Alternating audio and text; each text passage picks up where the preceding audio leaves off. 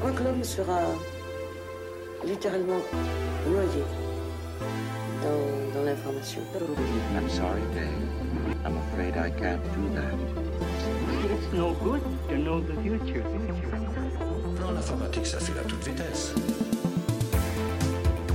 Uzbek et Erika présentent Rétrofutur, le podcast qui explore le futur depuis le passé. L'an 2000, c'est. Quelque chose qui deviendra un peu inhumain. Qui sera encore plus loin de nous que ce que l'on fait maintenant. Demain est déjà écrit dans les livres, la musique, les films, la peinture, le théâtre. L'art, c'est sûrement le plus grand laboratoire du futur qui soit, et ce laboratoire est alimenté de manière illimitée, puissante. Il est alimenté par les imaginaires. Au programme de cet épisode, comme dans les précédents, nous allons explorer les imaginaires passés et présents du futur qui ont habité un artiste. Quelle œuvre figurait pour lui le monde à venir alors qu'il était tout petit? Quel livre, quel film, quel morceau lui ont donné envie de devenir ce qu'il est aujourd'hui? Lui a peut-être donné confiance en l'avenir ou pas, on va le voir. Salut à toutes et à tous, je suis Lila Megrawa, journaliste chez Uzbek et Erika. Je serai votre pilote dans cette odyssée à travers les imaginaires du futur. Mon copilote du jour est un dompteur de machines. Il les fait chanter, généralement depuis une chambre avec vue où il fait des rêves lucides. Il rêve d'un nouveau monde. Et oui, mon invité est un drôle d'oiseau. C'est un impressionniste. Il peint des émotions, des sensations, des idées même avec les sons. Ses proches le connaissent sous le nom d'Erwan, Erwan Castex. Les profanes, eux, le connaissent sous le nom phonétique d'un fleuve qui parcourt Lyon. Tel des Cassandres, lui et ses amis du collectif La Horde ont mis sur pied et corps le spectacle Room with a View au théâtre du Châtelet en mars dernier, sur une musique hypnotique, lancinante, toujours mélancolique. Des corps seuls, ensemble, dansent, se touchent, s'étreignent, doucement, frénétiquement, violemment, comme s'ils savaient que tout allait s'effondrer. Mon invité sort fin avril son cinquième album studio, Room with a View, chez Infiné, trois ans après Mirapolis. Mon invité est, vous l'avez compris, musicien, compositeur de musique électronique. Mon invité, c'est Ron. Ron, bonjour. Bonjour. Merci d'avoir accepté euh, notre invitation. Ça va? Ça va très bien, merci. Alors, en vrac, avec vous, on va évoquer aujourd'hui Jean-Michel Jarre, Afex Twin le label Warp, Total Recall, Her, l'étoffe des héros, peut-être vos héros, Alain Damasio, euh, Aurélien Barraud, 2001, et bien sûr votre œuvre à vous. Mais avant, moi j'aimerais bien vous lancer sur euh, votre rapport au, futur. Vous m'écriviez en fait en, en, préparation de cette euh, émission qu'enfant, vous vous intéressiez plutôt au passé. Personnage historique? Oui, ben c'est vrai que je pense que c'est peut-être dû à, l'éducation de mes parents. Peut-être que mon père, euh, qui était un passionné d'histoire, me racontait plein de choses, plein d'histoires, euh, euh, mais d'histoires euh, réel. Il aimait, il aimait, bien me raconter la Révolution française. Je me souviens que petit, on avait un gros livre sur la Révolution française et qui me passionnait, parce qu'en plus, il faisait les voix des personnages. Il faisait une grosse voix pour Danton. Des, il, ah, voilà, c'est génial, c'était un Depardieu. En Ou, ah, il y avait quelque chose comme ouais. ça. Enfin, en tout cas, c'était très imagé. Moi, c'était des livres sans images, parce qu'il vraiment, il, il s'asseyait à côté du lit et il nous racontait euh, comme ça euh, la Révolution française et, ou d'autres choses, hein, d'autres périodes de l'histoire. Mais c'est vrai que dans, dans ma tête, il y avait plein d'images qui se créaient.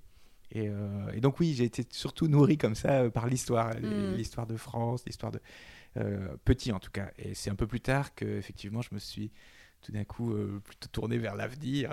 je me suis intéressé à ce qui pourrait nous attendre, ce qui pourrait se passer plus tard. Mais ça, c'est arrivé plus tard, mm. à la fin de l'adolescence. Et en fait, votre mère était euh, mélomane, j'ai lu. Oui, bah ouais, ouais, ça c'est une chance pour moi, c'est qu'elle euh, elle, adore, elle adorait la musique et, euh, et donc effectivement, c'était, euh, bon, on n'avait pas beaucoup de, de, de sous à l'époque. Mes parents étaient divorcés, j'habitais avec ma mère et ma sœur. On avait, on n'avait pas beaucoup de sous, mais, mais elle était capable de, quand elle avait comme ça une petite rentrée d'argent, de tout dépenser dans des disques. Donc elle revenait en général du Virgin Megastore ou de la ouais. Fnac avec avec, euh, avec des gros sacs remplis de disques. Elle passait des, des, des comme ça des, des après-midi, des journées à, à, chercher des disques, à écouter plein de choses, parce que c'était ces magasins où on pouvait écouter comme ça sur les bornes. Et donc, elle était très curieuse. Et elle ramenait plein de choses à la maison. euh, dont on profitait avec ma sœur. On est... Et ça, je pense que ça a complètement... euh, ouais, ça a nourri mon oreille, ça a développé ma curiosité musicale et tout ça. Elle, elle, elle écoutait tout, quoi. Du, du, ça allait du rap au rock, au- beaucoup de classiques, du Mm. jazz. euh, Donc c'était c'était cool. Et vous écoutiez, euh, alors j'ai lu, Jean-Michel Jarre, Ouais, l'un des tout premiers albums que vous avez eu euh, entre les mains. Il s'agit euh, d'Oxygène.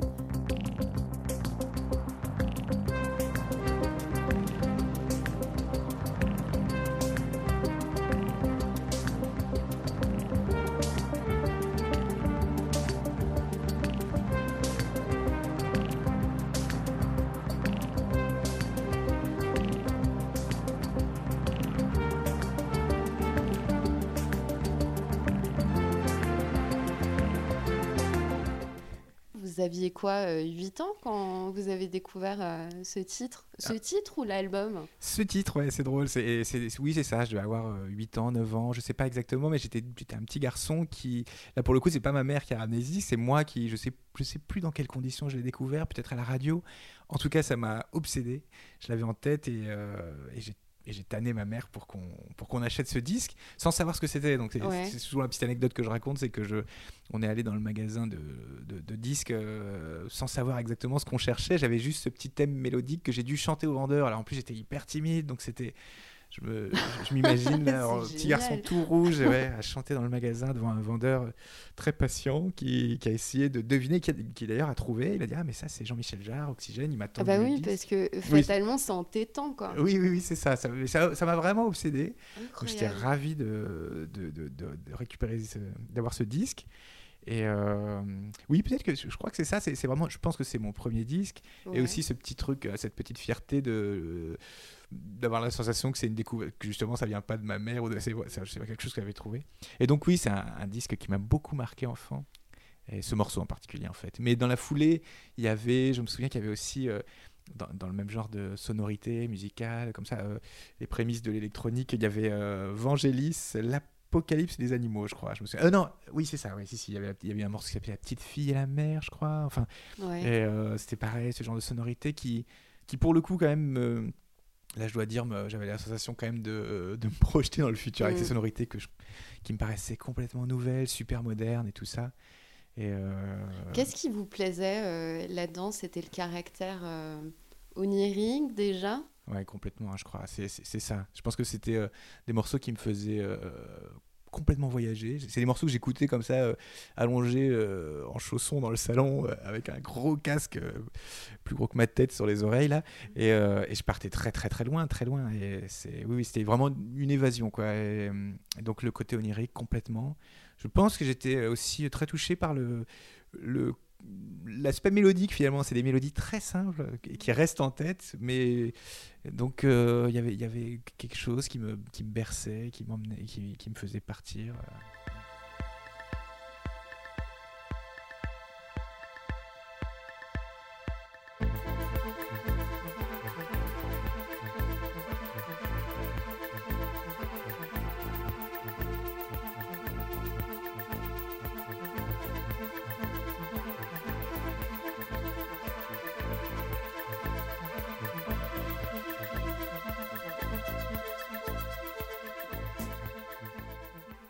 Alors, j'ai pas tout de suite euh, repéré que vous citiez euh, Oxygène.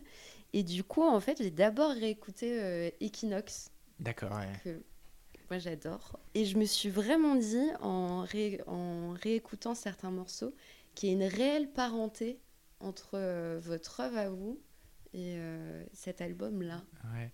Ben, c'est possible. En, en tout cas, euh, ce qui est marrant, c'est que c'est, donc un disque qui m'a vraiment marqué euh, quand j'étais un petit garçon de 8, 9 ans, 10 ans peut-être. Mhm. Mais après, j'ai mis ça complètement de côté. Quand, quand, quand j'ai grandi, Ah oui? Ah oui, oui, j'assumais pas du tout cette petite passion pour Jean-Michel Jarre de, de, de, de jeune enfant. Enfin, après, voilà, j'ai écouté du rap français. J'ai, enfin, j'ai eu ma, ma période ado, un peu rebelle, plein de choses.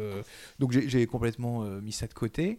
Et, euh, mais c'est vrai que quand j'ai commencé à faire de la musique électronique, sans réécouter ces disques-là, je, pense qu'ils étaient euh, vraiment profondément euh, enfouis en, moi. C'est des choses qui ont rejailli, des, des- sensations, des souvenirs d'enfant qui ont rejailli quand je composais au départ. Donc je pense que c'est vraiment une, une, une, inf- une influence inconsciente. Enfin, c'est- très présent dans ma manière de travailler encore aujourd'hui. Mais parce que je pense que vraiment, de toute manière, je pense que quand on est enfant, encore une fois, je le vois avec, les, avec mes enfants là aujourd'hui, mais et on, est vraiment des éponges qui on se nourrit de plein de choses qui, je pense, rejaillissent euh, tout au long de la vie. Plus tard, c'est des moments, euh, et même, j'irais jusqu'à l'adolescence, peut-être même particulièrement à l'adolescence, où on est ultra sensible et, où les choses nous, touchent de manière euh, vraiment très forte, très intense. Enfin, on sait comment la musique.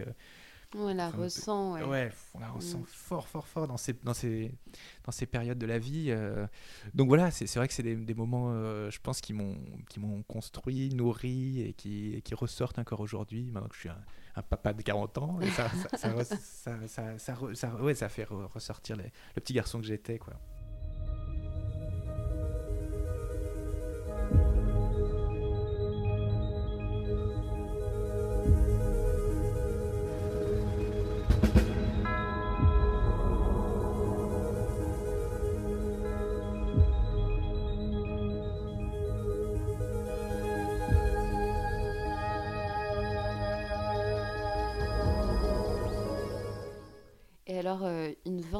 Non, 25 ans après, vous vous retrouvez à collaborer avec euh, Jean-Michel Jarre, avec euh, Ouais, ça c'est vrai que c'est fou. Noise. C'est fou. Ben, ça, c'est complètement dingue. C'est c'est vrai que ben, euh, je me souviens très bien. C'était un- je faisais un concert à l'Olympia, ce qui était déjà une, une chose assez dingue pour moi. euh, me retrouver sur scène à l'Olympia, alors que j'avais vraiment pas du tout l'ambition de devenir musicien quand j'étais euh, quand j'étais à, la- fac de cinéma, tout ça.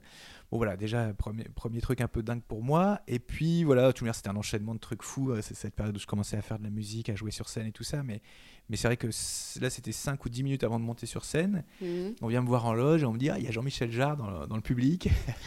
Été- Le Ouais. patron. Ouais, voilà, ça m'a mis un petit coup de stress supplémentaire. et, euh, et puis, euh, bon, voilà, j'ai- joué sans y penser. euh, J'ai fait mon concert, ça s'est super bien passé. Et puis, il est venu me voir dans les loges après, après le concert et, et il a été adorable. Il, il m'a félicité. Et surtout, euh, bah, tout de suite, il m'a dit Voilà, j'ai- j'ai- j'aimerais beaucoup, j'aimerais beaucoup faire un travailler avec toi, faire un morceau avec toi, euh, qu'on se revoie. Et voilà, ça s'est fait comme ça. Peu de temps après, il avait ce projet donc de, de disque, euh, ce projet collaboratif, il y a un disque où il travaillait avec plein d'artistes différents. Et euh, Et donc, ça a donné Heart of Noise. c'est ça, ça a donné ce morceau-là, voilà. Et Là, on, est... on a la chance d'être dans, euh, dans votre studio. Ouais. Vous êtes euh, entouré de synthétiseurs. C'est pas exactement comparable à la, la chambre, le studio de Jean-Michel Jarre qu'on a pu voir. euh, Je sais plus comment s'appelait euh, cette exposition à la Cité de la Musique, Ah oui. qui, était, Ouais, ouais, qui ouais. était assez géniale sur l'histoire de la musique euh, électronique. Et en fait, on pouvait voir dans un euh, sous verre toutes les machines Ah oui. et vraiment le studio de Jean-Michel Jarre euh, reconstitué. Ah oui. Ouais, mais lui, c'est un musée incroyable qu'il a. ouais, c'est un collectionneur dingue. Sur, euh, Ouais. J'en parle parce que sur le premier épisode de Rétro Futur, JB Dunkel euh, d'Air me disait que il avait une relation quasi de l'ordre du sensuel avec euh, le synthé. Hmm. Ouais, ben moi, tu, tu sais, j'ai- fait un album, mon, troisième album s'appelle Créature.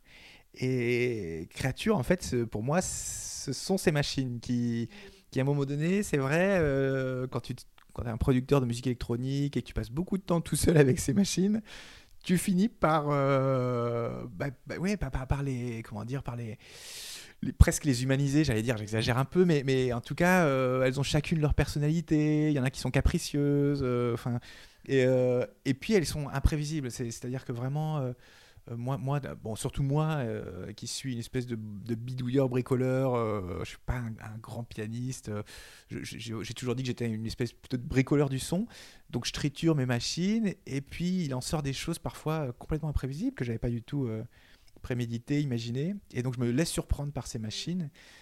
C'est pour ça que je les ai appelées les, voilà, c'est des créatures. Créatures, c'était vraiment en hommage à ces machines euh, qui, qui ont leur propre vie, qui, qui se manifestent toutes seules. Parfois, ce qui est assez drôle, parfois on oublie d'éteindre des machines et puis tout d'un coup elle se met à parler toute seule. Enfin, il y, a- des choses comme ça. Donc euh, voilà, c'est ça qui m'amusait. euh. Mais voilà, après ça reste quand même des machines, hein, je suis pas fou, j'en suis bien conscient. Et c'est d'ailleurs pour ça que plus ça va, et plus j'aime collaborer, bah, par exemple là, dernièrement avec des danseurs.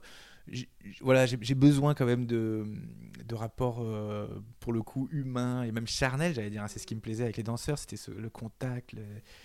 et euh, Et c'est vrai qu'effectivement, dans le spectacle donc euh, Room with a View, avec le collectif La Horde, que tu as monté au, Théâtre du Châtelet en mars dernier, moi je me suis fait la réflexion que ton rôle dans la pièce, donc tu es, tu es sur scène, c'était limite par, euh, par moment de l'ordre du musicien euh, de Brême. Il y avait un peu un petit côté, un petit côté comme ça. euh, Ouais, complètement, ouais, ouais. Bah, c'est vrai que le collectif La Horde avec qui j'ai travaillé, qui a fait la mise en scène et la chorégraphie, je, crois qu'ils me voyaient un peu comme ça, qu'ils m'ont donné un peu ce rôle de presque de chaman, de oui, de, de... Il y, a- il y a de ça, oui. Et, Oui, oui. et c'est vrai que tout s'articule un peu comme ça autour de moi. Il y avait, il y avait moi, le- pour moi, c'était important. euh, C'est ce que j'avais dit à la Horde euh, quand on quand on a commencé à penser ce spectacle, c'était que ce soit pas. euh, je voulais que ça bouge déjà, évidemment, avec les danseurs, mais que moi-même, je voulais pas être au milieu de la scène tout le long du spectacle et que ça soit un concert avec des danseurs autour qui qui, qui, qui bougent sur ma musique. Je voulais que ça soit beaucoup plus euh, Interactif, exactement. ouais, collaboratif. je, voilà, je et- leur ai dit de pas avoir peur de me faire disparaître parfois, que je sois en retrait, et puis que et puis qu'on me porte et qu'on me et c'est ce qu'ils ont fait vachement bien. Et ils ont ils m'ont ils ont articulé tout ça en faisant en sorte que que je sois complètement intégré aux danseurs, mais avec euh, effectivement un rôle particulier. euh,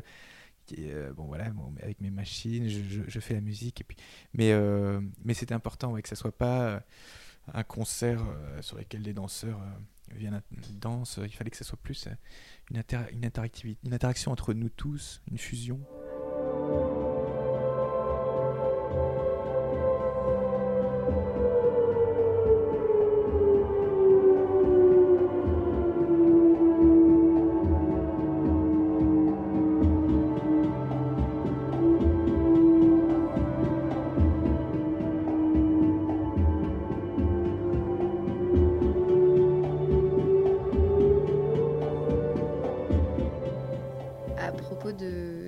Spectacle, il y avait neuf représentations qui étaient, euh, qui étaient prévues.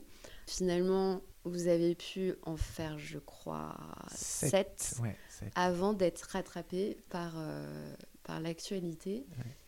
Et ce qui est très troublant, c'est que c'est un spectacle qui parle de- d'effondrement, parle un peu de, de frénésie des corps, de danse, de fusion avant la fin du monde. Et c'est très troublant de, de se rappeler ce, ce spectacle euh, à l'heure où on est en train, en train de se, se poser la question euh, de euh, demain, comment, comment on dansera, Ouais. euh, comment on se- comment on s'étreindra. Ouais. Ouais, ouais, ouais, c'est clair. hein. C'est vrai qu'on on, a vraiment eu cette sensation de se faire attraper par l'actualité. C'est vrai, parce que bah D'abord, c'est vrai que le spectacle, il- donc c'est un spectacle qui, qui, quand même, sur lequel on a travaillé presque un an. Euh, avec des voilà à distance euh, la, Horde travaillait avec euh, le Ballet National de Marseille donc là-bas à Marseille pendant que moi je faisais la musique ici à Montreuil et puis parfois on se retrouvait à Paris au Châtelet pour voilà, pour faire un point et tout ça. Enfin, c'est une longue préparation avec effectivement des, thèmes qui nous étaient chers, qu'on voulait aborder, l'effondrement. Euh, moi, à la base, c'était vraiment le thème que je voulais aborder, c'était l'urgence climatique, les évolués. Et, euh, et en fait, en, travaillant avec la en discutant avec eux, on a, finalement, on a, on, a, voulu que ça soit beaucoup plus large que ça et traiter euh, des, phénomènes de société de manière plus large et tout ça, comme tout est quand même relié. Mais, mais c'est vrai que voilà, tout d'un coup, au moment où, où on doit faire ce spectacle, alors il y a d'abord 10 jours à- au Châtelet avant que le spectacle commence, 10 jours de résidence, qui sont pour moi euh, une des plus belles périodes de ma vie, euh, de, très intense, euh, où, vraiment où on sent que le spectacle, euh, il reste très peu de temps pour le finir, mais rien n'est complètement prêt. Donc euh, là, c'est une période très créative, très et où on, échange autant avec les danseurs qui proposent des choses, moi j'ajuste des choses dans la musique et tout ça. Et puis on est à peine conscient à ce moment-là qu'il y a cette espèce de virus qui arrive euh, fi- finalement euh, assez lentement comme une coulée de lave là, euh, euh, de, volcan. Enfin, parce que finalement c'est... Voilà, nous, on, on l'a pas vu venir, je dirais. Et puis... Et puis voilà, on a pu faire la générale, la première, je crois euh, une ou deux dates dans les conditions normales avec une salle complète. On était ravis, il y avait un public super, euh, standing ovation, tout était parfait. Et puis quand même, voilà, là on commençait à avoir, ça arrivait quand même jusqu'à nos oreilles cette histoire de Corona qui arrivait. Et, dans un premier temps, il y a eu euh, la, la restriction, enfin une, une jauge de 1000 personnes. Ce qui fait que tout d'un coup, on, jouait devant une salle à moitié vide ou à moitié pleine. Mais en tout cas, une, une- une salle euh, avec moins de monde, ce qui était assez étonnant. Donc il y avait un côté quand même. Ouais, c'est dès la troi- troisième, quatrième Ouais, représentation. ouais, ça se, ça se vidait progressivement. Donc c'est vrai que il y, a- il y a un côté un peu apocalyptique dans notre, dans notre, dans notre, euh, dans notre spectacle. Il y a, y un moment donné dans le spectacle, voilà, sans tout révéler parce qu'on va le rejouer, mais il y a, il y a, euh, effectivement un effondrement euh, et, euh, et puis on, travaille sur le, sur le côté post-apocalyptique. Qu'est-ce qui peut se passer après Qu'est-ce qu'on peut construire après et tout ça.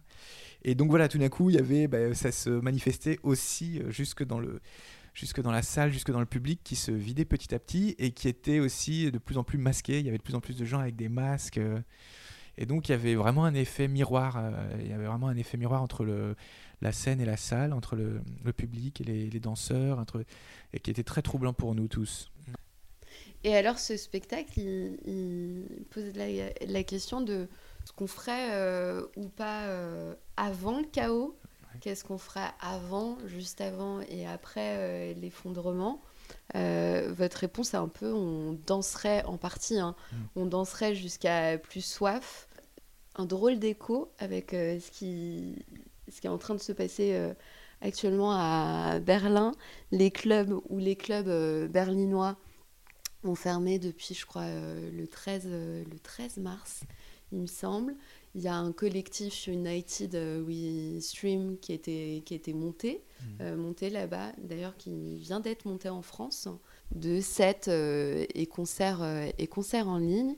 Et depuis quelques semaines, il y a deux clubs, hein, deux clubs qui ont rouvert leur extérieur, leur cours, le Wilder et le Zizufos. Et ce qui est très curieux, euh, c'est qu'en fait, il est interdit de danser. Vous pouvez assister au set, vous pouvez euh, boire une bière, vous pouvez vous réunir, observer euh, une distance de, je crois que là-bas, c'est 2-3 mètres, mais interdit de danser. Ouais.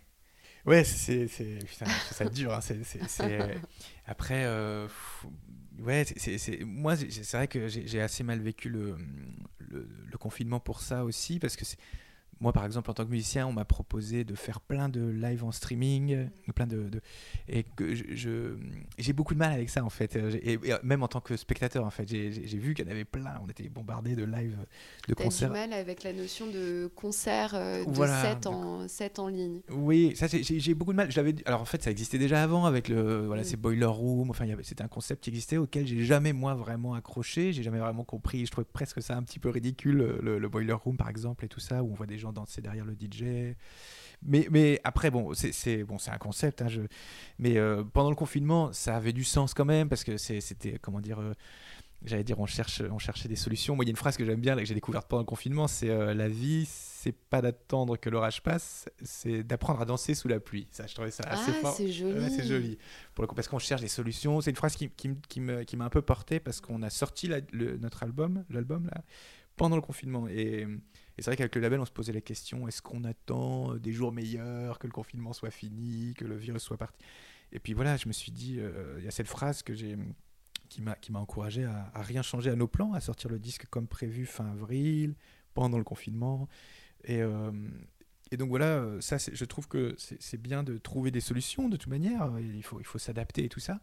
Mais c'est vrai que parfois, euh, bah, les solutions euh, sont assez déprimantes, je trouve. Je, je pense par exemple à ce. Ça, je crois que c'est aussi en Allemagne, les, les espèces de. hum, On appelle ça. De carré Non, tu sais, des- c'est des concerts, mais qui sont dans des. dans- où les spectateurs sont des- isolés dans des voitures, chacun dans leur voiture. Un petit Ah, peu mais comme. euh. En fait, ça a commencé à, en Lituanie, Ouais. à Ah ouais. Vilnius. Ah, je crois que c'était en Allemagne, ouais. Ça a démarré, ça a démarré là et effectivement, ça a été repris en, je crois, en Corée du Sud et effectivement en Allemagne. Ben, voilà. il- Oui, les concerts, les concerts euh, drive-in. Ouais. Mais moi, c'est alors c'est marrant parce que c'est bon, l'idée est rigolote, tu vois ça, euh, ça, ça fait sourire deux secondes. Après, moi, ça, je trouve ça un petit peu flippant, déprimant. Moi, je parle même pas de, de l'aspect écologique du truc avec les voitures qui tournent tout le long, etc. Mais aussi pour l'aspect euh, justement chacun isolé dans son.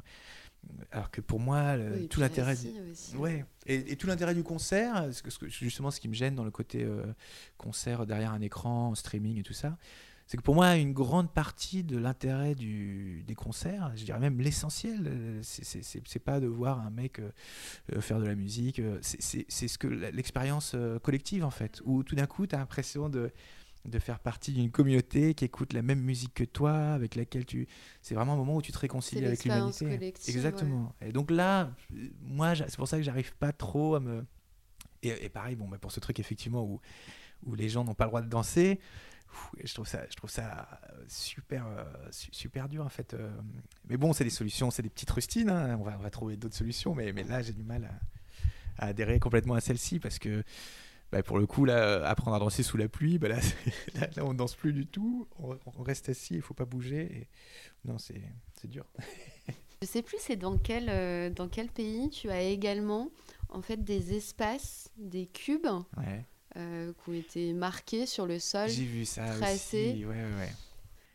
Ouais, ouais, bah, de toute manière, c'est vrai que là, on a, pendant le confinement, on a vu défiler des images comme ça qui sont quand même. euh, Le futur est là quoi. Ah ouais, et puis hyper puissantes, déstabilisantes, euh, et puis même symboliquement et tout. Enfin, c'est marrant parce que nous, déjà avant le confinement, on, on- ce qu'on voulait un peu traiter dans le spectacle, euh, dans l'évolution de la chorégraphie, bah, justement, au départ, c'est vrai qu'au départ, le, le spectacle commence avec des danses qui sont où les, les gens sont plus, dansent plutôt de manière individuelle. On a reproduit un peu une scène de club où finalement chacun est dans sa bulle, quoi. Donc personne danse vraiment avec son voisin. C'est chacun, on danse. euh, on danse ensemble, mais pas, pas vraiment ensemble. En fait, chacun est dans sa bulle, c'est de manière très individuelle. Et puis petit à petit, on a essayé d'aller vers des chorégraphies beaucoup plus euh, euh, sensuelles, collectives, où ils se regardent, ils se touchent. ils- et, dans de grands espaces ouais, en plus voilà. d'un coup. Et ça, voilà, on voulait traiter ça.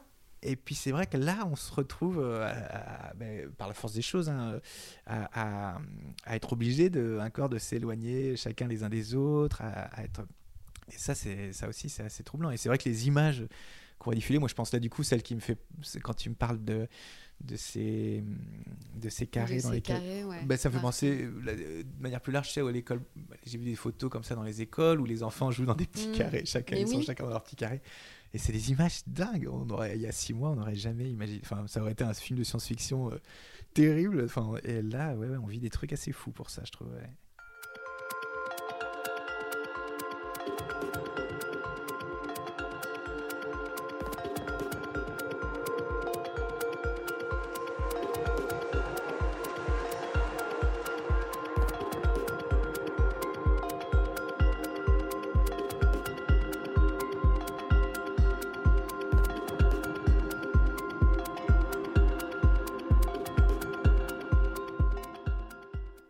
Alors, on vient d'entendre un extrait de euh, Nouveau Monde. Dans ce titre, on entend euh, l'astrophysicien Aurélien Barraud et euh, l'écrivain de, SF Alain Da- Damasio. Alors, je sais qu'avec l'un, tu as des liens très très forts. Tu l'as rencontré, je crois, alors que tu écris, alors qu'il écrivait La zone du dehors. Je-. Et ouais, c'était le deuxième. Il écrivait La Horde du Contrevent. Écrit- Ah oui, oui, Ouais, parce que- oui, oui. Ouais, parce que j'ai- rencontré suite à la lecture de La Zone du Dehors, du premier Ouais. roman. Et il était en train d'écrire La Horde du Contrevent. euh, Qui fait partie de euh, ton panthéon euh, personnel d'ailleurs. Ouais, ouais, ouais. La zone du dehors. Oui, complètement. Pourquoi complètement. Ben, alors là pour le coup, c'est vraiment un livre qui est arrivé au bon moment pour moi, qui m'a ouvert le crâne, euh, qui m'a en fait euh, conscientisé sur plein de choses. Aussi, je dirais qui, qui a répondu à des questions que je me posais. euh, Enfin oui, c'est un livre qui est arrivé au bon moment pour moi. Il, a, il a réussi, euh, Alain a réussi euh, avec son talent d'écrivain, mais en fait aussi d'orateur aussi et tout, hein, mais à exprimer des choses que j'avais l'impression d'avoir déjà en moi, d'avoir déjà saisi un petit peu, mais sans arriver à, structurer ma pensée. Tout d'un coup, tout était limpide quand je lisais euh, La zone du dehors de- d'Alain. Il y avait vraiment des choses qui, qui, qui faisaient écho à des choses que je ressentais. Et puis, je dirais même plus loin que ça. Enfin, il m'a ouvert vraiment le crâne sur, il m'a fait réfléchir sur d'autres choses et tout. C'est un livre euh, évidemment super euh, politique et tout ça, euh, de science-fiction, d'anticipation.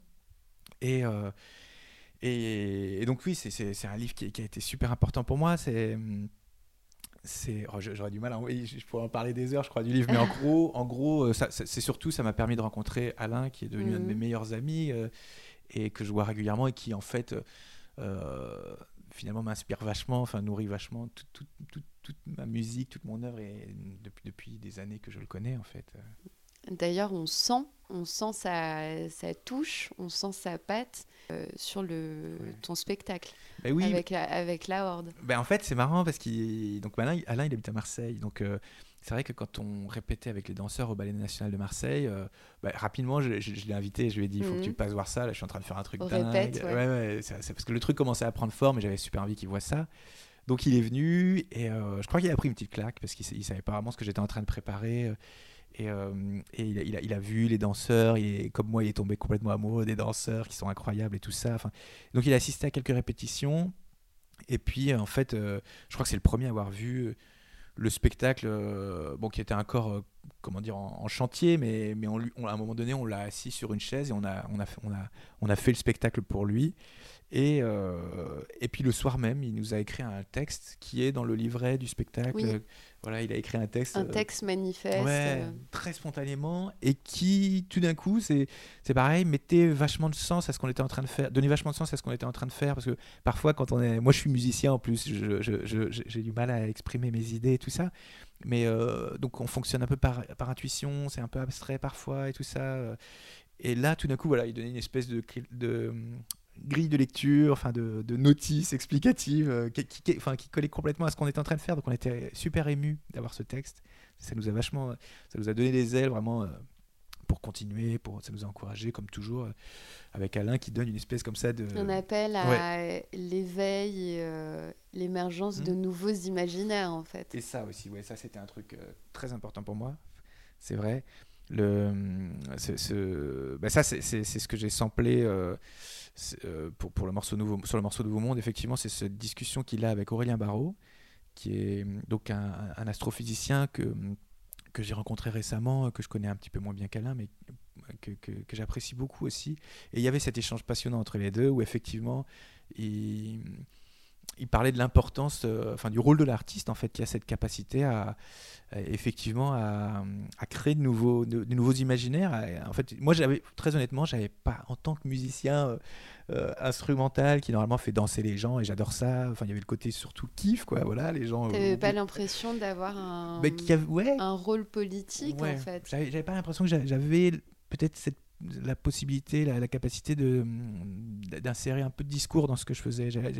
Et, euh, et je l'ai compris grâce à, grâce à eux deux, quoi, en fait. Et, et, et- voilà, compris que c'était important de faire.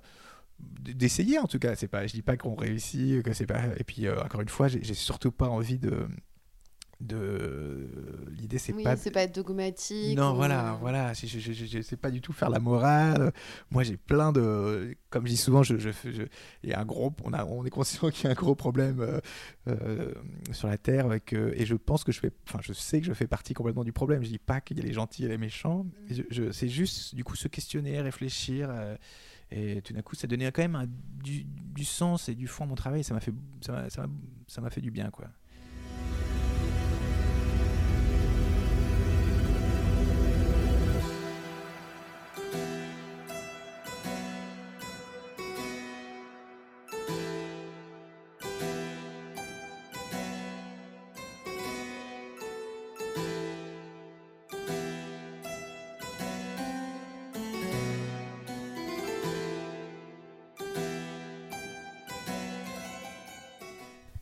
Vient d'entendre le, le crapaud doré. Je, je reconnais m'être fait un kiff, euh, un kiff personnel, euh, puisque j'adore ce, ce passage dans le, dans le spectacle. C'est qui ce, ce crapaud? Ce crapaud doré. Alors le crapaud doré, en fait, ce serait euh, l'une des, des premières espèces animales à- dont la disparition serait vraiment directement due au réchauffement climatique. Il, il a, il a disparu. Alors moi, je l'ai jamais vu, je l'ai- pas connu. C'est, là, ça- voilà, ça m'a, ça m'a questionné. Je me dis, c'est voilà, il y a le réchauffement climatique, dont, dont il y a un. Bon, alors c'est, c'est quand même de plus en plus rare. Maintenant, tout le monde s'accorde à dire qu'il y a le qu'il y a un réchauffement climatique, mais encore récemment, il y avait des gens qui étaient dans le déni. On, voilà, Est-ce que et, euh, et puis voilà, en fait, il y a des, il y a- voilà, il y a des- concrètement, il y a déjà des, des animaux qui ont disparu à, cause du réchauffement climatique. Et le crapaud adoré en fait partie. C'est un des premiers. Donc c'est une ce morceau une espèce d'hommage euh, à cet animal que j'ai jamais vu, que j'ai jamais connu. Et, et Et à voilà. la fois, il y a quelque chose de baroque en fait dans les sonorités avec ce clavecin. et- Ouais, ben oui. Alors c'est vrai que, bon, je dirais, euh, sans trop analyser le, le morceau, parce que je parle assez mal de ma musique, mais en gros, euh, il y avait cette volonté. Bon, déjà, y pour le côté un peu rigolo, c'est que le crapaud doré, ça m'évoquait quelque chose de très noble. Donc il y avait le côté baroque, un petit peu euh, comme ça. euh, euh, enfin, je- je- il y avait Oui, Gustave Doré, euh, Voilà. d'ailleurs, qui est un illustrateur de cette époque-là. C'est ça, c'est ça. Moi, je donc, euh, pensais, je pensais que c'était un, c'était un croisé entre les deux. Bon, après, je, Ah oui, ah, fais un peu des associations. Ah, tu euh, vois, j'ai une image de Gustave Doré là. Ah, mais oui Ouais, j'adore Ah, Gustave Doré. oui Ouais, dans mon studio, il y a une- Incroyable. Bah, oui, oui, c'est- Gustave Doré, qui a énormément illustré les contes de Charles Perrault, Ouais. je crois. Ouais, ouais, ouais. Entre autres, et euh, je, crois je crois aussi plein de choses. hein. Je crois qu'il a fait. euh, je me demande s'il a pas fait la, la Divine Comédie. Enfin, il a- il- mais en tout cas, il. Oui, oui, c'est vrai qu'il y avait ce côté. euh, mais c'est marrant, je retrouve pas le mot, mais très. hum, c'est pas un lu- un lu- plein dans le luminure, ça se dit ça ou je sais plus. Enfin, en, tout, en tout cas, il y avait ce côté. Je, je voulais qu'il y ait ce côté un petit peu. euh, bon, c'est ce que mes quoi. Voilà, exactement. Ce que, que- et euh, mais bon, alors là, c'est voilà. Et pour moi, c'était aussi la, marquer un petit peu la. J'adore la musique baroque, hein, donc c'était marquer un peu la préciosité aussi de la vie, de l'espèce humaine, de l'espèce animale qui est en train de disparaître, là, avec ce crapaud doré et tout ça. Et puis il y avait la volonté de, de partir effectivement de sonorités très, très baroques, euh, très clavecin. Mais en fait, ce clavecin, c'est assez drôle parce qu'il vient d'un synthétiseur, en fait. Euh, et, euh, concrètement, j'étais en train de triturer mon synthétiseur, et euh, quand je parlais de créature, c'est que tout d'un coup, il y a une sonorité qui est apparue qui, faisait- qui sonnait très clavecin. Et je me suis amusé à, jouer, à, à écrire ce Ah, thème-là t'as comme le ça. synthé qui t'a parlé. Ouais, exactement. Il m'a imposé ce son de, de clavecin. Et ce que je trouve intéressant, c'est que justement, ce que permettait ce synthé, c'était de, de transformer ce son de clavecin en sonorité beaucoup plus électronique. Et ce qui se passe dans le morceau où je, je- où je, où je transforme progressivement le son. Et effectivement, là, ça me par- me permettait de faire une espèce de. Pour moi, hein, dans ma tête, mais de passerelle entre le passé que, m'évoquait la musique baroque et le futur, euh, les sonorités électroniques. Et il y avait comme ça, ça, ça me permettait de faire un morceau qui, qui- qui passait d'une époque à une autre, euh, qui faisait un peu voyager dans le temps. Et c'était ça qui m'intéressait, entre autres. Alors, on va poursuivre euh, notre voyage dans le temps et Ouais. surtout dans tes imaginaires euh, du futur avec Aphex Twin. Cool.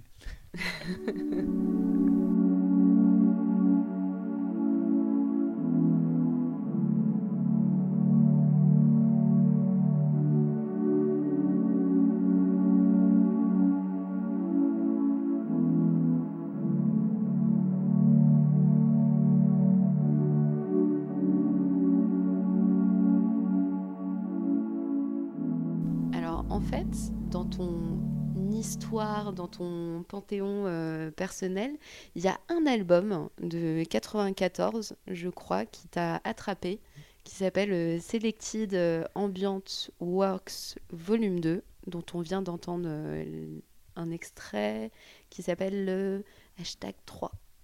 Alors, Ouais. Qu'est-ce qui s'est passé en préparant l'émission euh, Tu me disais que pour toi, Afex Twin et surtout le label anglais dont euh. Aphex Twin Warp, c'est un peu la musique du futur. Ouais, bah, complètement. Pour moi, euh, enfin vraiment, ça c'est pareil. C'est un peu comme la claque euh, Alain Damasio, mais là c'est la claque musicale euh, Aphex Twin qui m'a ouvert la porte d'entrée en fait à, ce qu'on appelle l'IDM, l'intelligence dance music, donc Warp, Board of Canada, euh, Otech, euh, plein, plein d'artistes comme ça qui expérimentaient des choses sur les machines électroniques de manière incroyable. Moi, c'est arrivé vraiment un moment où, bah, c'est un moment où j'écoutais beaucoup de rap français, par exemple, et j'en écoute, hein, j'écoute toujours du rap, hein, j'adore ça, mais, mais, euh, mais, mais je veux dire, cette musique est arrivée euh, avec fracas comme ça dans mes oreilles. Je me suis dit, mais qu'est-ce que c'est que ce truc, quoi? Afex Twin en, particulier, ces sonorités dingues, c'est- ce rythme, ce- cette espèce de groove euh, du futur, quoi. Ça, ça m'a, ça m'a, ouais, ça, ça m'a, ça m'a mis une énorme claque. Et je crois que c'est ça a déclenché plein de choses en moi. Ça, c'est, c'est une époque où je, je bidouillais un peu de musique, mais voilà, j'avais des platines, je scratchais, j'essayais de faire un peu de piano. J'essayais, C'était quand? T'étais euh, ado? Ouais, c'était une période. euh, alors, qu- quand Afex Twin est arrivé vraiment euh, dans ma vie, c'est ouais, c'est 17 ans peut-être, 17-18 ans. Et, euh, et voilà, là, je me suis vraiment intéressé à ces sonorités-là. Enfin, tout d'un coup, ce qui m'intéressait, c'était. Euh, disons qu'auparavant, j'étais sur ce qui la, la musique, c'était surtout les, mélodies, les harmonies, et puis tout d'un coup, il y avait euh, l'aspect euh, sonorité, quoi, du, du- comment est fait ce son. Je- C'est ça qui m'échappait, que je comprenais pas. Je me disais d'où, d'où, d'où vient ce son? De quel C'est pas un piano, c'est pas un saxo, c'est de quelle galaxie? Et euh, mais ça, voilà, ça a attisé ma curiosité. C'est vrai que ça m'a donné envie de comprendre comment comment ces sonorités euh, étaient produites, par quelle par, par quelle machine. Et donc c'est là où je me suis intéressé à ça. Et en fait, ça a été le déclencheur. C'est ça qui fait que je fais de la musique aujourd'hui, de la musique électronique, parce que c'est parce que je me suis intéressé à ces sonorités d'Afex Twin. Et alors c'est marrant parce que euh, vous avez un autre point commun avec euh, Richard euh, des James d'Afex Twin, c'est qu'en fait il explique sur cet album, Selected Ambient Works, volume, euh, volume 2, il explique que 60% euh, auraient été inspirés par des rêves lucides. En fait, il s'endormait pendant 10 minutes, puis euh, il écrivait euh, trois morceaux. Et ce qui est drôle, c'est que tu as raconté à ma collègue euh, Lucille euh, Meunier, qui réalise parfois euh, ce podcast et que je salue, que toi aussi, pour créer, tu utilises les rêves. D'ailleurs, ton dernier album, euh, c'est un, morceau qui s'intitule Lucid Dream, Ouais. qui ouvre.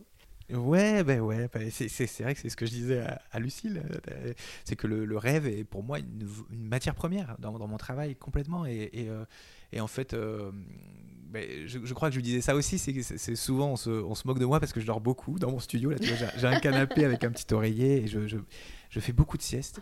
Et en fait, La euh, quand- marmotte, quoi. donc quand, on- quand, quand- quand quelqu'un vient me voir ou m'appelle et me réveille, il me dit putain encore en train de dormir? et je, je dis ben non mais je travaille là parce que ça fait pour moi ça fait partie du processus de, de créativité, de composition et vraiment euh, c'est à dire que ça m'est arrivé tellement de fois des moments où je où je galère sur un synthé, il y a rien qui sort et tout ça et puis euh, je m'allonge, je me laisse un petit peu euh, aller, euh, je, commence à, être dans une, espèce de sommeil. euh, souvent semi-conscience, souvent c'est des siestes euh, musicales. Je me, laisse une petite boucle, je, travaille sur une boucle et là je la laisse tourner, je m'endors un peu dessus. Et puis je me réveille et paf, il y a tout qui sort, tout qui jaillit. Et, c'est vrai que c'est parce qu'elle se mélange à des espèces de rêves. Donc il y a la réalité qui se mélange à, à, comme ça, des choses inconscientes, euh, oniriques. euh, et c'est très, ça me permet d'être très productif finalement ces, ces siestes. Et, euh, ouais. Mais euh, c'est marrant parce, que. je- fait, tu te réveilles et tu, tu notes. Alors non, je- moi c'est moi je j'écris pas beaucoup, c'est plutôt euh, c'est- vraiment directement. Je, fais mes siestes à côté de mes machines, hein, vraiment euh, entouré de mes machines et, et c'est vrai que je me réveille. Souvent c'est marrant parce que je, je- je vois très bien le truc, c'est je, je, me réveille mais vraiment, euh, enfin je saute je, me, lève euh, d'un bond quoi. J'ai une espèce de fulgurance. euh, et, là voilà, je, saute sur ma machine et je, développe la petite idée qui était en train de tourner en boucle depuis un moment, sur laquelle je butais ou je sais pas quoi. Et oui, oui, il faut que j'aille dans une espèce d'état de somnolence, pour, finalement débloquer parfois débloquer la créativité. Et ouais, ouais, ouais. Mais, mais après, c'est, marrant parce que je pense que c'était aussi la, dans d'autres domaines. euh, je pense que c'était un peu des méthodes de travail dans le surréalisme. Je sais que l'écriture automatique, ou c'était. Mais, mais Burroughs, euh, Voilà, de- tout ça. tout le mouvement euh, entre Burroughs, Ouais, Kerouac, exactement. Gizin, Ginsberg, ouais. euh, la fameuse machine à rêve de Brian euh, Gizin, Ouais. La technique de l'écriture automatique de euh, Ouais. William euh, Burroughs, je crois le cut-up. ouais. C'était pas vraiment l'écriture euh, automatique. Je crois, je crois qu'en fait, ça allait, ça allait plus loin. Il découpait Oui, il ça, découpait des mots, de ça, ouais, Et en fait, il formait, bah, il formait des phrases à partir un peu au hasard, quoi, de manière aléatoire. Plus jeune, tu as, également étudié, euh, étudié assez longuement le, euh, le cinéma. Alors, l'histoire du cinéma est parsemée de films euh, qui évoquent aussi, aussi le rêve. Alors, moi, je pense à La science des rêves de Ouais. Michel Gondry, avec qui tu as, bossé d'ailleurs. Je pense à Vanilla Sky de Cameron Crowe. Euh, Il y a également, on pense évidemment au cinéma de Lynch, même de Kurosawa. Ouais. Et dans ta liste, tu m'as cité Total euh, Recall.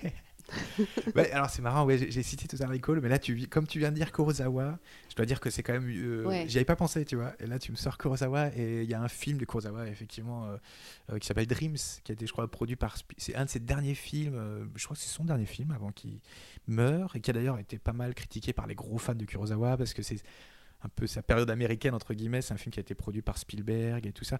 Mais que pareil, j'ai vu petit et qui m'a bouleversé. euh, C'est en fait c'est juste euh, un film à sketch, c'est plein de, plein de rêves et de cauchemars de Kurosawa. Et euh, et euh, alors j'ai pas vu depuis longtemps, mais à l'époque euh, j'avais l'impression vraiment de de, vraiment d'être en train de rêver quand je voyais ce film au cinéma.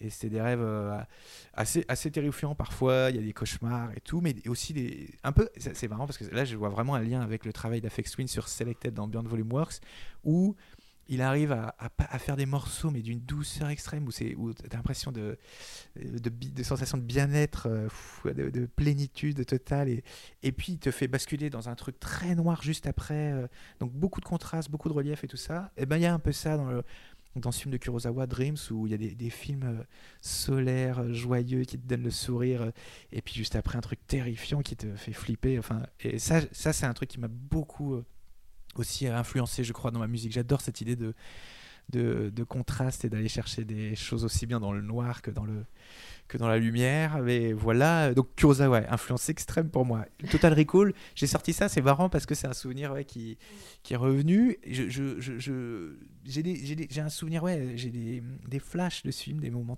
des, des- Ouais, Des je vais, scènes. poser, je vais essayer de poser Ouais. un peu le, le pitch. On va d'abord euh, écouter un extrait. Ouais. How would you know if someone stole your mind?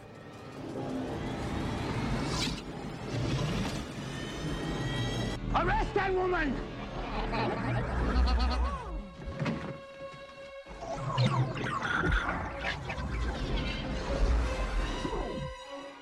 Quaid. Cut. Get ready for a surprise! Can't let him run around. He knows too much. They've got your bug. I got a lock. And the bug's in your skull.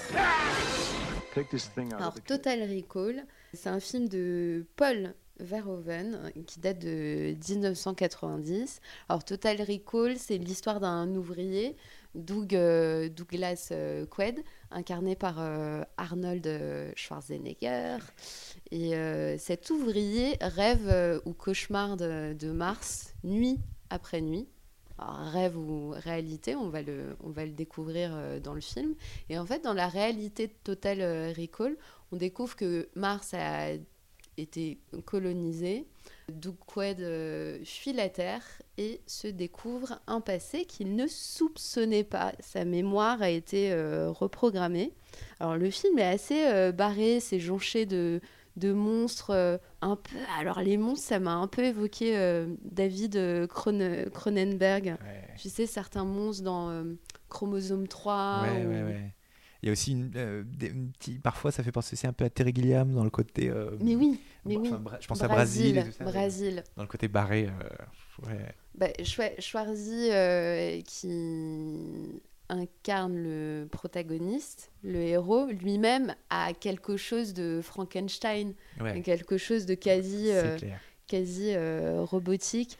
Alors dans ce, dans ce film, tu as, pour ainsi dire, un permis de tuer illimité, quoi.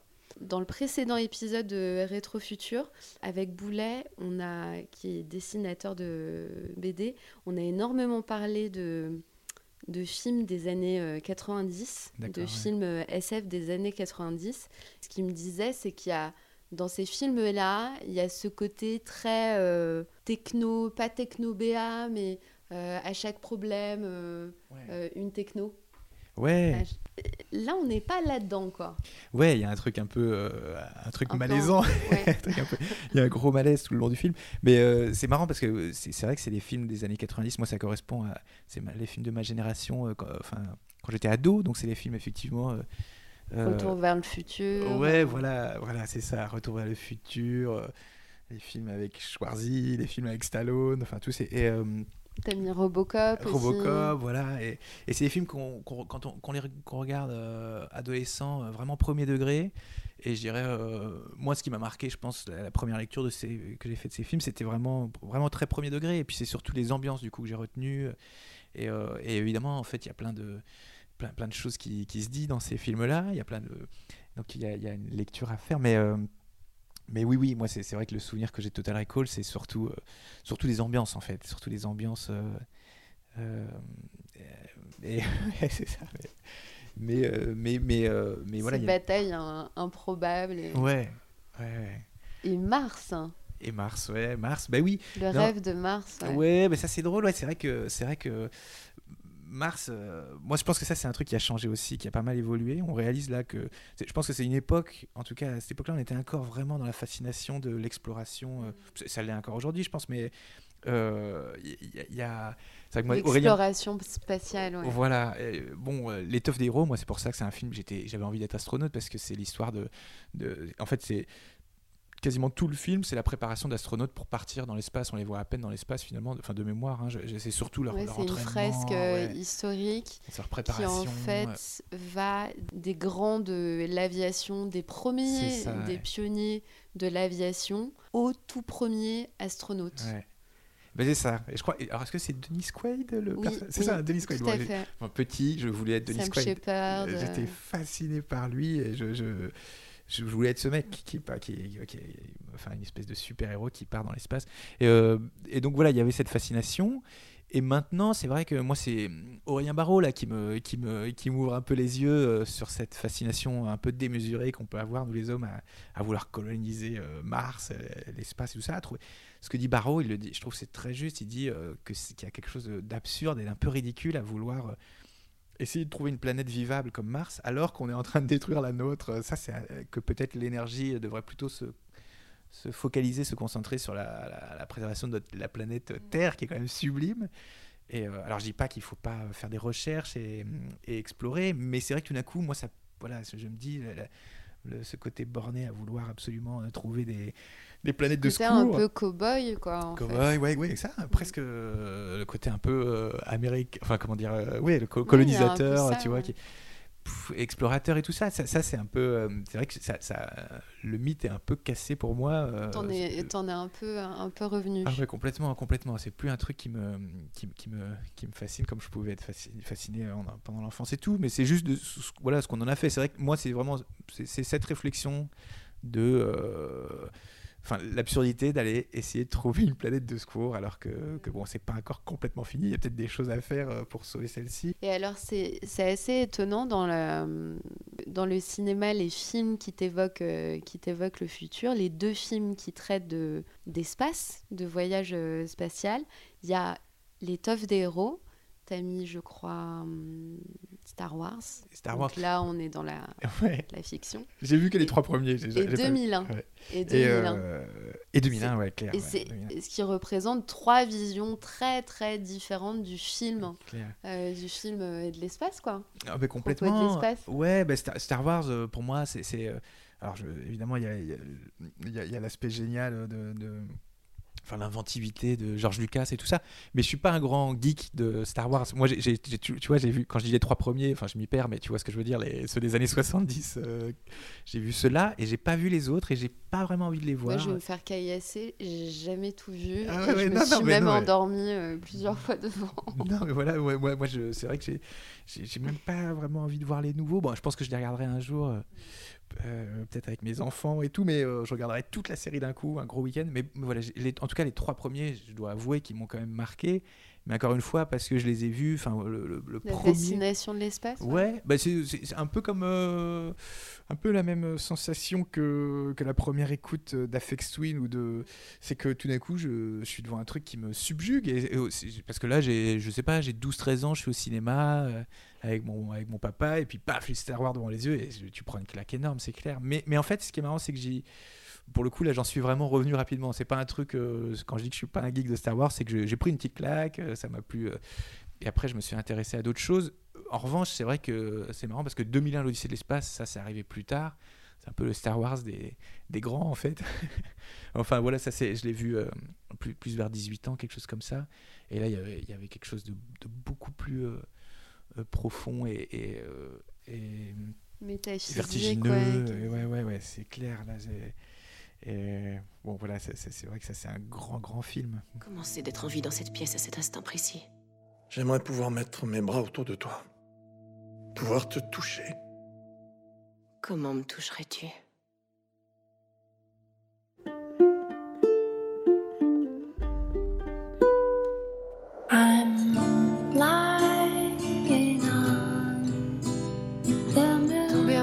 Une chose absurde à faire. C'est comme une forme socialement acceptable de d'aliénation. Donc Her de Spike euh, Jonze est sorti en 2014. Alors ce film, c'est un peu euh, l'amour et le sexe au temps du corona, je dirais, et des intelligences euh, artificielles avancées. On est en 2025. euh, Théodore, incarné par euh, Joaquin Phoenix, est un écrivain public euh, du futur. hein. Euh, un peu comme Cyrano, il va dicter euh, improviser des, belles lettres manuscrites pour ceux qui ont moins de mots que lui. Théodore, c'est un homme seul, il est en procédure de divorce, il est seul et triste jusqu'au moment où Samantha entre dans sa vie. Samantha est en fait un OS, un système d'exploitation, une intelligence artificielle très avancée. Elle ressent.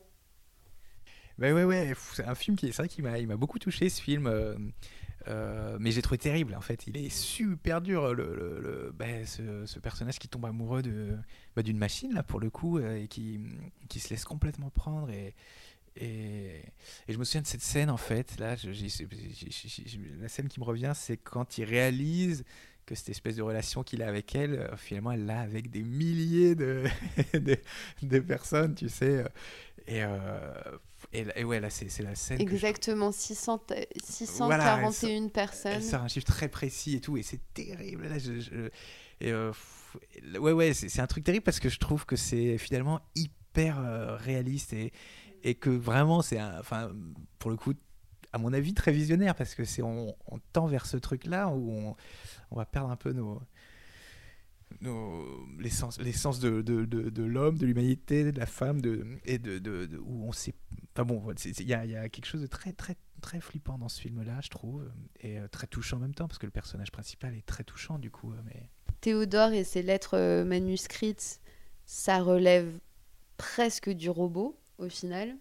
Ça, te rappelle que cer- certains métiers sont, sont de toute façon déjà, euh, sont déjà en grande partie de l'ordre de l'auto- l'automatisme.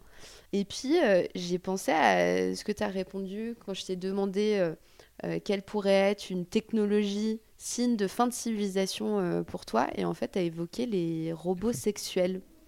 Oui. Je me suis dit, est-ce que c'est pas pareil? Alors, je précise que Samantha, effectivement, et Théodore finissent par avoir une, une vraie relation. Ouais.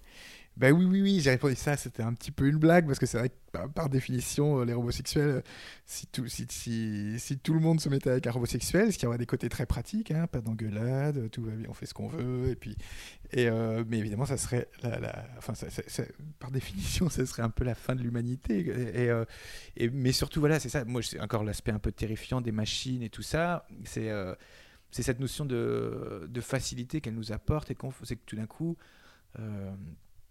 c'est vrai que tu te dis euh, bon ben c'est la facilité trop trop moi, moi je parle là en tant que grand timide qui a galéré avec les filles pendant euh, à l'ado- à l'adolescence et tout machin Euh, euh, je veux dire c'est vrai que il faut arriver à surmonter ça si, et, et, et voilà tout d'un coup on te propose on peut tu peux te retrouver avec cette proposition de- Un artefact, Oui, en un fait, artefact enfin. qui voilà qui qui, qui, qui résoudrait un peu d'une certaine manière le problème des de, de grands timides ou de je pas de mais euh, est-ce que c'est une bonne solution? Je crois pas. La, solution c'est plutôt de se surpasser de de, de et euh, donc voilà c'est vrai que c'est tout le quand je dis euh, fin de civilisation c'est aussi pour euh, au-delà de l'aspect bah, il n'y a plus de vrais rapports sexuels et on fait plus d'enfants c'est aussi le fait que ça dévitalise complètement l'homme et et, et, et- et ce truc qui peut se ce truc magique qui peut se passer entre deux êtres et ces, ces- ces- ces échanges. Ça euh, enlise, euh, enlise un peu, quoi. Ouais. Dans une espèce de confort.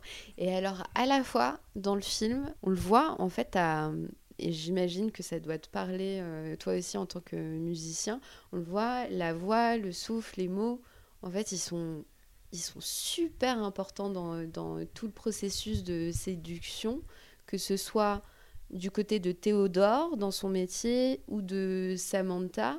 Euh, la voix de Samantha euh, dans la version originale, c'est Scarlett euh, Ouais. Johansson, Ouais. qui, qui, a, qui a une voix sublime. Ah bah ouais. Et donc, en fait, dans, dans le film, on voit Théodore qui, plutôt que de coller directement son nez sur l'écran, dans la rue ou des, dans les transports, il va d'abord naviguer sur son téléphone par ses écouteurs, par, euh, par la voix, et son téléphone va lui répondre de la même manière. Est-ce que tu crois, toi, au pouvoir de la voix euh, demain?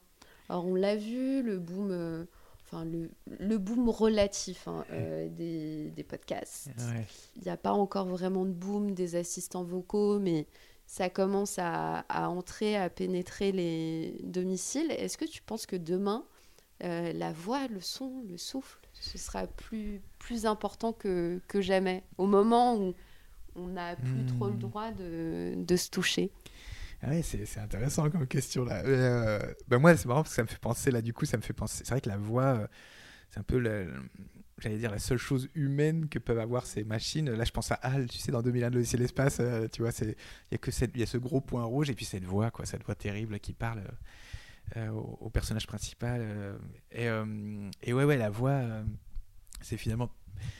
Ouais, c'est bah, marrant. En tout cas. J'ai l'impression que c'est la.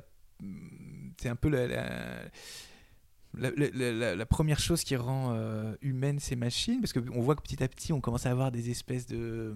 de surtout en Asie, j'ai l'impression qu'ils fabriquent des, des- des- robots de plus en plus euh, ré- réalistes euh, et tout ça, euh, avec des, j'imagine, avec des hum, textures qui ressemblent de plus en plus à la texture de la peau. Enfin, je pense qu'on va, on va vraiment s'approcher de quelque chose qui ressemble à une espèce d'androïde parfait qu'on peut confondre avec un homme et tout ça, mais la voix, c'est peut-être le premier élément qui.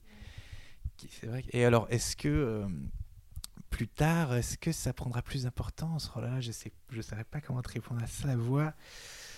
Euh, D'ailleurs, euh, d'ailleurs par rapport euh, par rapport à la voix, je crois que c'est et c'était assez impressionnant à, à voir. J'invite les auditeurs à, à taper, je crois, Ubisoft et tous les travaux qu'ils font autour de autour de l'audio.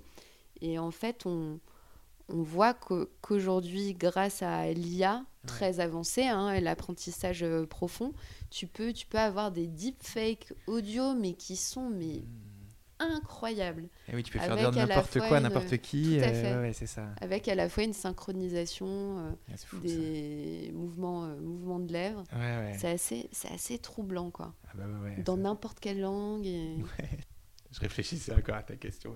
C'est Ouais. une vaste question. Mais oui, mais c'est la, question à 10 000 C'est C'est petit- intéressant. non, mais c'est vrai que c'est-. Pour toi, la musique du futur, euh, ça pourrait être. Tu avais évoqué Warp. hein. Ouais. Elle, elle pourrait se loger où? Elle Ben, pourrait. En tout cas, moi, c'est vrai que ce que, je, ce que je peux dire sur la voix, elle- elle- en tant que musicien instrumental qui chante pas, euh, voilà, j'ai- j'ai- je dis- j'ai- c'est pas un truc que j'ai que j'ai encore. En fait, j'ai essayé, de- j'ai des petites maquettes de morceaux où j'ai essayé de poser ma voix et c'est un truc que j'ai que j'ai du mal à assumer et tout. Donc vraiment, je je- j'essaie de m'exprimer à travers des machines. Ce qui est intéressant, c'est que j'ai quand même plus, plus ça va et plus j'ai l'impression d'arriver à dire des trucs très personnels mais qui passent par le biais de, de circuits électriques de machines et tout donc c'est assez étrange quand même aussi le rapport que je peux avoir avec les c'est un langage, c'est une vraie Oui, oui, grammaire en fait. complètement après c'est vrai que voilà euh, la voix du coup pour moi ça me fascine pour ça c'est quelque chose de euh, tu vois ma, référence absolue en musique une des références absolues, c'est Billie Holiday. La voix de Billie Holiday, j'a- j'a- j'adore. Et, c'est vrai que je me dis, il faudrait que j'arrive à, à- pas à atteindre ça, c'est impossible, mais à, aller chercher, à tendre vers, vers, euh, vers- vers, euh, les sensations qu'on peut avoir quand on écoute la voix de Billie Holiday avec mes machines et tout ça. Et évidemment, c'est une, comment dire, une, c'est une, euh, c'est impossible. Mais voilà, ça me, ça me donne une, comme ça une espèce d'objectif inatteignable. Et, euh, et les voix, moi, j'adore euh, de plus en plus travailler avec des, avec des, avec des voix, avec des chanteurs, avec des chanteuses. C'est un truc qui me plaît beaucoup de les marier, de les utiliser un peu comme des, comme des, des, synthétiseurs, des textures sonores, voir comment telle voix peut se poser sur telle texture sonore de mes synthés, tout ça. C'est un truc qui me fascine beaucoup. C'est la là... collaboration d'ailleurs que tu avais, que avais eue avec euh, cette chanteuse que j'adore. Euh, des blondes redhead. Ah oui, Kazuma Kino. Ouais, Kino, ouais. Bah, ça, c'est un exemple parfait. C'est vrai qu'elle a une voix vraiment atypique, vraiment unique, unique, très singulière, une voix, une voix vraiment spécial qui, qui, qui, ce qui me plaît aussi, c'est ça dans les voix, c'est c'est pas aller chercher la l'espèce de, de, performance euh, technique euh, et, la voix parfaite. Hein. C'est plutôt justement aller chercher les voix qui ont, qui ont quelque chose, des, imperfections qui, qui, les rendent singulières et hyper touchantes. C'est le cas de Kazuma Kino, je trouve, qu'il peut avoir une voix qui part dans les aigus, très enfantine. Et, une fragilité, ouais, Une fragilité, mm. plein de failles comme ça. Et c'est les voix qui me touchent le plus en fait dans les dans la musique, dans les c'est un peu le cas aussi de celle de Billy Holiday, finalement. Enfin, avec il y a une espèce de grain, euh, un truc un peu cassé. Euh, et, euh, et c'est les voix qui me touchent le plus quand on, quand on ressent les failles et tout ça.